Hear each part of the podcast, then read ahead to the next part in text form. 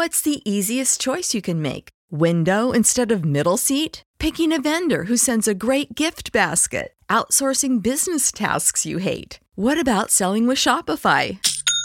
Whether you're selling a little or a lot, Shopify helps you do your thing, however you cha-ching. Shopify is the global commerce platform that helps you sell at every stage of your business. From the launch your online shop stage to the first real-life store stage, all the way to the did we just hit a million orders stage? Shopify's there to help you grow. Whether you're selling scented soap or offering outdoor outfits, Shopify helps you sell. Wherever and whatever you're selling, Shopify's got you covered. Sign up for a one dollar per month trial period at shopify.com slash try. Go to shopify.com slash try now to grow your business, no matter what stage you're in. Shopify.com slash try.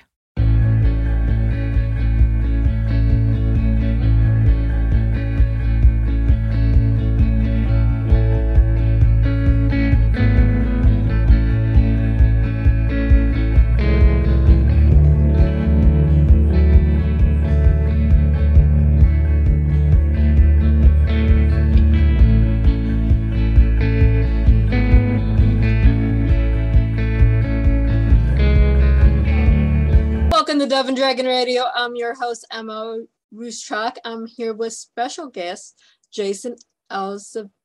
I'm going to just say Jason, the founder of M R C A. I try to pronounce it. I'm not going to. Oh, good. Thanks for having me. You're very welcome. Now, what is M R C A? So functionally, M R C A is a private equity firm. Um, but really what it is, it's a group of manufacturing companies. So we've, we buy legacy U S manufacturing companies with the goal and the, the focus of making sure that the companies stay in the local communities that they serve, but also growing them into a national portfolio. So we go and buy usually second, third generation uh, U S companies. Our investors get to participate with us as these companies turn profits. And then we, at, uh, at year about five to seven, we'll take the entire portfolio and we're actually going to transition it uh, to the to a full employee ownership. So the American factory worker will actually own the factory that they work in, um, and and then their investors get uh, get their payout on the on the exit of that also. Awesome! That is a novel thing that we need so much in America. We've seen this with the pandemic, with everything shutting down, and where our supply chains just stop. Yeah, it's yeah, it is a very timely uh, exercise that we're doing, but it's also something that's been a long time coming. The U S manufacturing has long been known as the, the pinnacle of the world, and it very quickly uh, companies are starting to understand that moving more and more and more manufacturing uh, to be domesticated is is very very important and very very uh, lucrative to uh, in the modern market. Correct. I have my own print shop, or we're getting ready to open. So I'm not second generation, but we're in first generation. But we're seeing that the things that we make here is actually cheaper on our back end than it is on our anything. Yeah, I mean, it, there's a misnomer that I hear people repeat a lot, that it's it's too expensive to manufacture in the U S. And frankly, that's simply not true anymore. Uh, if you look, Foxconn, the number one Chinese contract manufacturer, is building a plant in Wisconsin. So uh, even foreign sources have begun, started to run the math and go, oh, wait, it's actually fiscally viable to produce in the U S. And with the U S being, frankly, the largest consumption country in the world, there are more and more products that need to get to people faster. So it just, it, it, we're in a very unique turning point where we can take all of these legacy companies that have very strong, uh, very strong business uh, indicators and turn them into the modern manufacturing companies that they need to be to match where the markets are going. That is wonderful. Now, what type of companies are you, I know you said manufacturing, that has a plethora of companies under it. So what kind of companies are you mostly working with? So w- with this fund, we are heavily um, working with companies that operate in the industrial space. Uh, think tractors, buses, fire trucks, um, whether they're painting them or building them or making the dashboards for them. There, there's a plethora of different items that go into kind of the industrial sector. Uh, we also have a pa- uh, packaging division and a uh, and a sheet metal and products division that's doing uh, direct to consumer products. Well, see, this is why I asked, because there's, like I said, my family is all manufacturing. So I got the welding part from one family, and I have plastics in another, and everything else.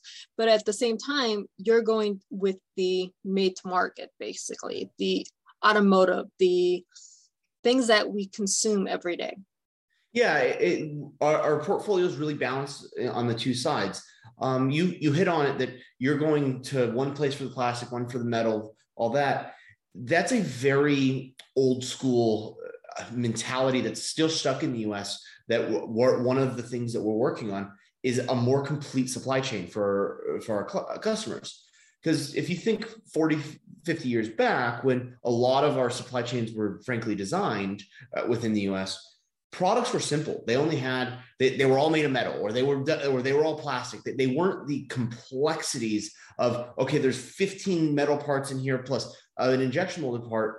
And frankly, frankly, what we've seen with, with the O E Ms and the customers that we serve, they just want a completed item. So if we can do that within our portfolio, and that's why we, we go national and buy so many um, manufacturing companies, is because they heavily do feed each other. Right. We look at Mattel or Barbie. It, you go back to the eighties, Barbie was all plastic. Now you have the spring hinges and the whatnots and everything else that, that in there. And there's like six different components to Barbie now. Yeah, it's, I mean, the simplest products have gotten really complex to manufacture. And this is a, a very large opportunity in the U S to kind of shake up the manufacturing industry, is by providing more of a complete solution to, to customers. Um, and we've seen this for years in foreign uh, foreign production, where they have started to pipe or that streamline the supply chain so the customer themselves doesn't feel all the movements that are going on. Right. Now, with your supply chains that you're working with in manufacturing, are you doing direct to customer, drop shipping, or direct to stores? Um, a little bit of everything. So um, we do huge programs shipping into Walmart. We've do, uh, Walmart, Costco, um, B J's, pretty much every big box. We also have certain products that are pushed directly through Amazon online. And then we do a ton of products for other people that we are manufacturing an aspect for them, or developing out an aspect of their final product. That is awesome. You're doing a lot, but you're taking something that needs to be updated, because our manufacturing has not been updated in fifty years, but we need to update, and you're doing that now. Yeah. Yeah. And we, the, the cool thing is, is there's a lot of really, really good, amazing, profitable American companies that exist there. And oftentimes what, what the limiting factor is, is the owner is ready to retire, and they really haven't thought through, what is my exit strategy? That they, well, I hear it all the time. I just plan to die in the plant. Like, but then one day they sit there and go, you know, I don't want to do this anymore. So these companies are really well set up, but they just need somebody to come in with the energy to go, you know what, we're going to update them to the, this next phase of manufacturing. And, but if you look at like, even like Tesla's plants right now, these are their white floors, brightly lit, they're gorgeous. And getting regular manufacturing companies that are on, on the smaller to mid-market side, getting them to get to that point of everything being really very well lit, employee wellness being the, the primary key, that is what will push this phase forward. Exactly. We have to go back to the employees, because employees run the plant. Yeah.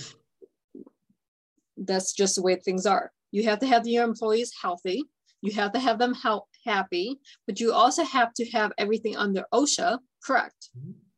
Yeah, and, and w- the way I explain it to a lot of people is, if you go back forty years, a mother and a father would turn to their child and go, go get a factory job. It's good. It'll take care of you. You'll, you'll get a good living, all that. Well, we kind of went awry for a little while there and forgot that it was that manufacturing realistically, especially now with the new technology, with new technologies, it's a people game. It's a, it's all about the, the laborers. So, because the machinery can do a ton of the, the work now. So what you need is you need good people that are treated very well to keep these plants running. And we, we've got a goal to get it back to people turning to their children and going, hey, manufacturing is a really good way for you to get ahead. And to do that, it's all about employee wellness. And you hit it perfectly. If you take care of the employees, the employees will take care of the company. I mean, you go back to Ford, my grandfather, both of them, and my dad all retired from Ford. That was a really good job fifty years ago. Yeah. Now we have to get back to being the place you want to work, not a, I'm just here because I have to be. C- correct. And th- that is going to come from manufacturing ownership, is mm-hmm. truly understanding the way to succeed is to take care of these people. And when, and if you can really, if people can get that into the, the, the fabric of their organizations, you're going to see it go back to people going, hey, go into manufacturing. It's good for you. It's, it's going to be a good, stable job. It, it is the pretty much the only in, uh, industry that you can get to making six figures with zero education and no barrier to entry. And they, most manufacturers prefer to train you on the job. So it's, the, the, it's really a tool to get people and, and get communities to just thrive again. But it, the ownership must make the commitment to make it about the people. Right. We've seen how many over the years, how many factories have closed down and the communities surrounding that factory turned into Detroit. they, they turned into wastelands. And it goes, but that, that's why one of our core principles is not to pull the businesses out of the local communities that they serve. Uh, there's, we've got a group right now that we're uh, trying to um, finish an acquisition on. They employ more people than the than the population of the town they're in. They, they are one of the single most important things in that, that area. So what happens, unfortunately, when large conglomerates normally come in is they'll buy seven or eight of these plants, shut down all of them, and build one giant one somewhere. And, and it's just not appropriate um, in our eyes is, hey, you've got a really good company. You just spent money buying a company. Why would you go rip it all to shreds just to centralize it? And, and frankly, that model's falling apart with all of the, the increases in transportation throughout the U S. Having regional locations that do multiple things is very, very helpful because you're closer to your, to your end customers. Exactly. And we're seeing that more businesses are moving toward this because we're waking up and go, oh, wait, one plan for everything and then shipping it everywhere isn't economic like it was thirty years ago. Totally. And, and like everything else, times change. This is not using the playbook of thirty years ago doesn't work. I mean, just, just the technological advances in manufacturing. Nowadays, the robotics can do almost anything. And I, I talk to people a lot, and the big worry is, well, the robots are going to take people's jobs. They're not. But simply what's going on right now is we are consuming probably four to five times as many products a day that we were fifty years ago. Mm-hmm. So that means that the same number of workers need to get out four to five times as many products. So the only way to do that is to back them up with really strong tools and with new technologies so that saves their bodies. And we're not trading their actual physical bodies for for production. Now we're using what humans are best at, using their minds to go, hey, that, that looks right. This is running correctly. And really teaming the two up is incredibly important. It really is, especially when you get into the technical, like uh, plastics or metalwork or stuff like this. You have to have a machine do it to save the human body, because what happens if you go back to fifty years ago, what was the lifespan? lifespan of a worker was what, ten to fifteen years? Well, now we're working until we're eighty. Yeah. Well, and, and it goes back to beyond just that single worker. Mm-hmm. It's important to the community they're in, because if somebody gets off from their shift and they are exhausted and cannot move and they're hurting, guess what? They're not going to go out to the local restaurant. They're not going to be active in their community. They're not going to bring all the value that that person would normally bring outside of work. If they get off and, hey, they might be a little mentally tired because you're at work. That, that's what happens at work. Mm-hmm. But you still have it in you. You're going to play with your kids. You're going to go take them out to, to, uh, to a ball game. You're just the, that simple effect of not beating the daylights out of the employees has the ability to have that employee go into the community and completely make massive lasting change within it. So it, it is incredibly important to us to acknowledge that while it is about taking care of our employees, it's really their effect on the, the community around them.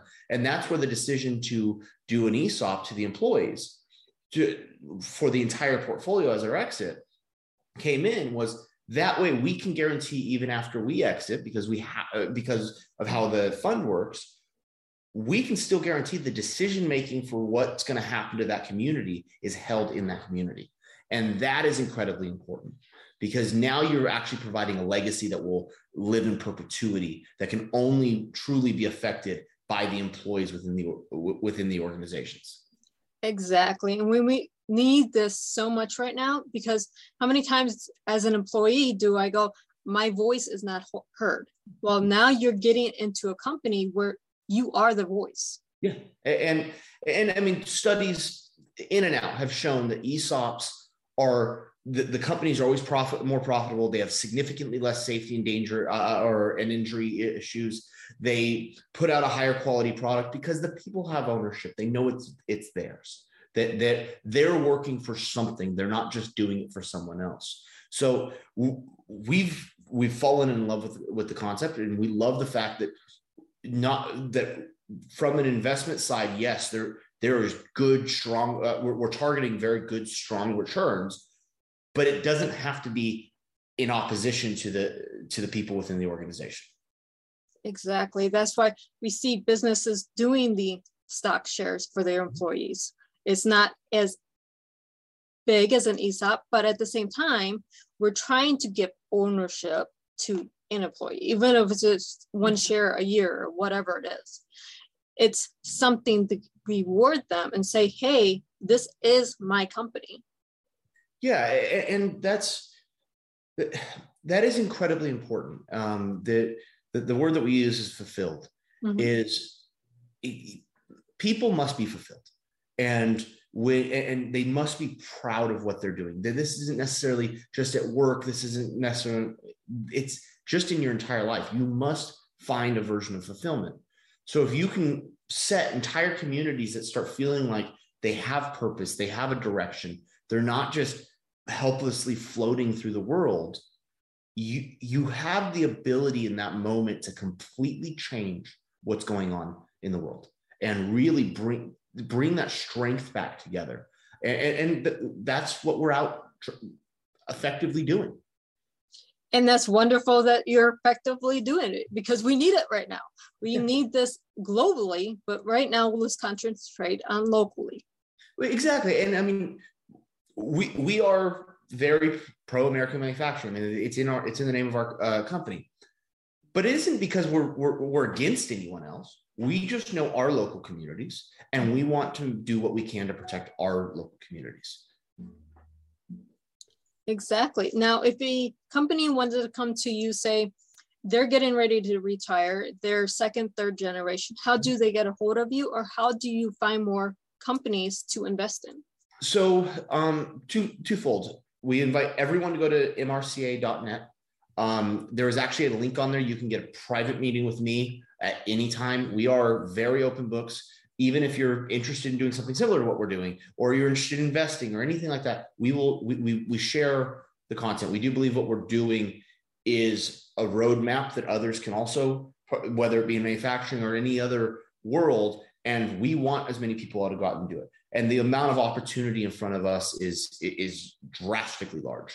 Um, but when we look at companies, my, uh, my brother heads up a lot of our, um, our finding and, and uh, bird dogging the companies.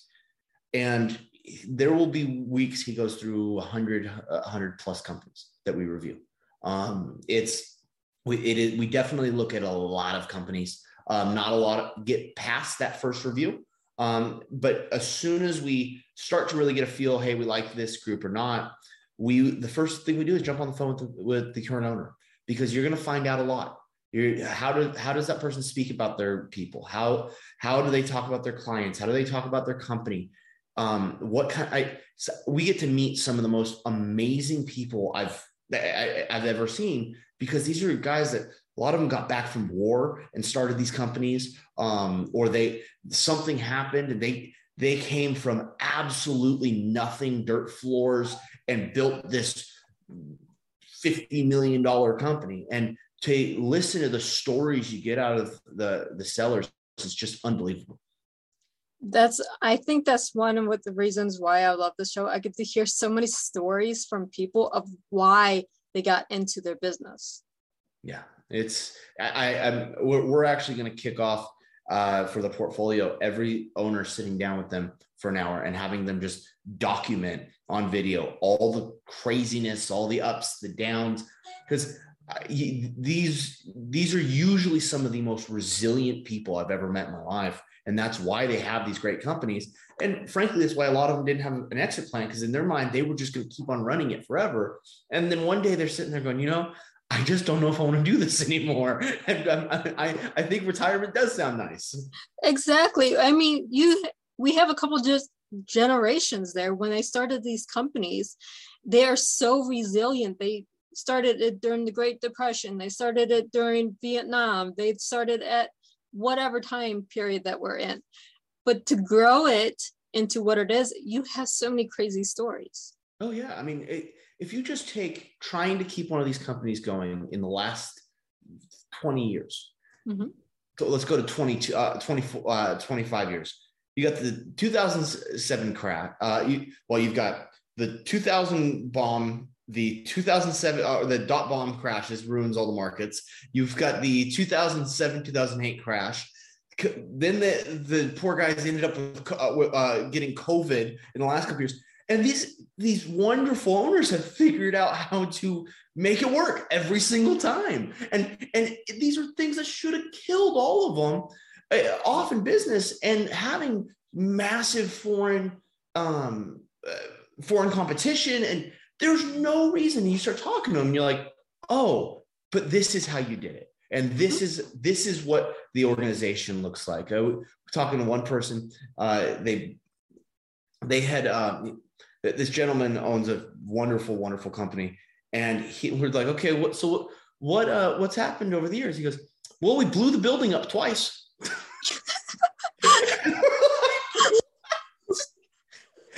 The other, we have another one that we're in talks with right now. And he goes, oh, yeah, yeah. Um, I've been through, uh, this company's been through two tornadoes. One ripped the roof right off the building. We're like, how, like, how, what do you do when that happens? He goes, you rebuild. There's nothing, I, what else are you going to do? So we love to get those stories. So that is something we look at, is try to find owners that have these stories of resilience and, and, and really show that just American in, ingenuity and, and grit to get to really just keep these companies alive. So if we find a company who has that, we know it already has built-in resilience. You've got a, the building is full of fighters, people that are willing to to push the envelope and try new things. That is a great motto, and I can't wait to get all these stories onto a video so I can listen to some of them go, how did you do that? Yeah, there are a couple of them. You, you almost have to sit there and go, okay, you're, you're messing with me, right? And it's like, no, no, they all check out. It's crazy. Oh my goodness. Uh, that would make a wonderful, wonderful podcast just for these companies, because A, it shows resilience. B, maybe it'll teach our younger generation something about getting out there and how to build something out of nothing. Yeah. Well, I mean, we started, we started our first company. I was fifteen and my brother was twenty.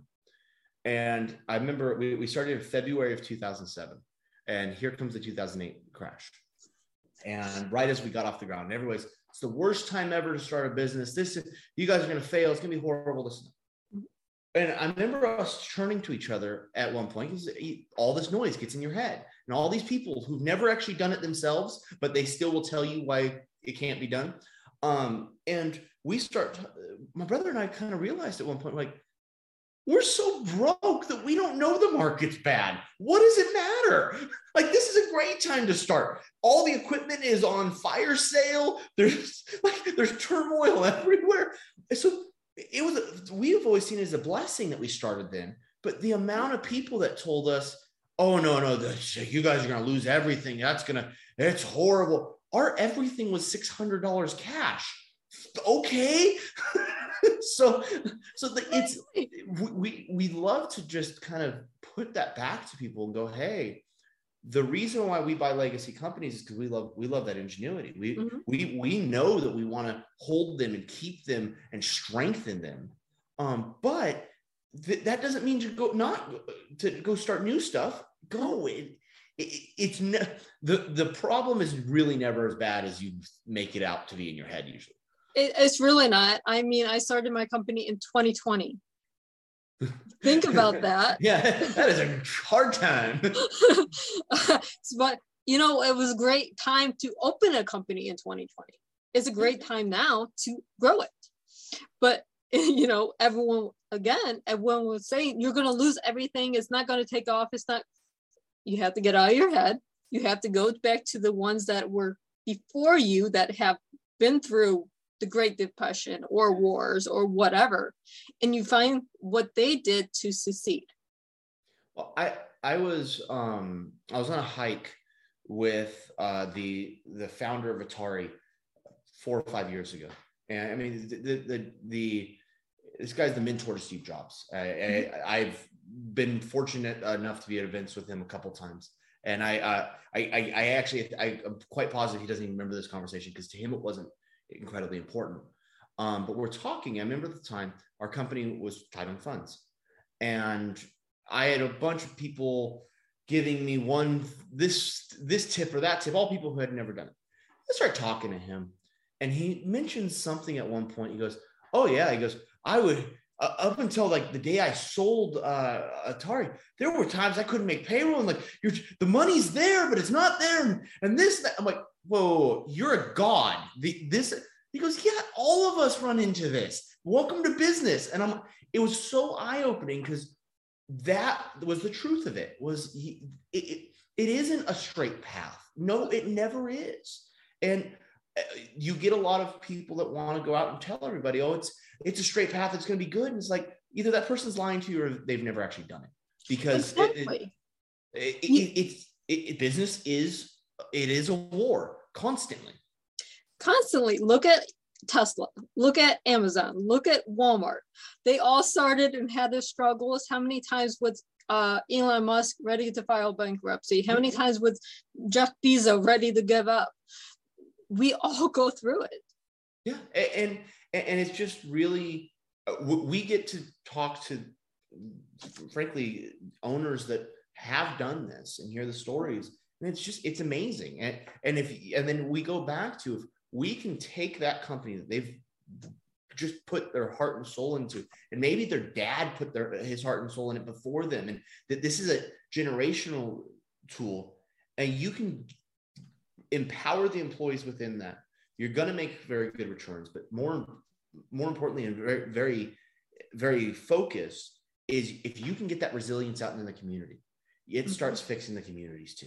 Because that is truly that strength that we need back as a as a country is in that it, it, it is through that fulfillment. It is. We have to start teaching our younger generation the resilience that made these companies what they are. Correct. It's. I, I could not agree with that more. But we are almost out of time. So one more time, where can our listeners and our viewers find you and your company? Um, M R C A dot net and. Like I said, there's links on there. Um, if you're interested in investing, there's an investment link. There's a link to my direct Calendly. You can get time on uh, to discuss pretty much anything you want directly with me. Um, also with uh, with multiple of the other partners. So if if anybody has any questions, feel free to reach out to us. Awesome, and thank you so much for being on the show today. Awesome, thank you so much. And for our listeners and our viewers, happy growing.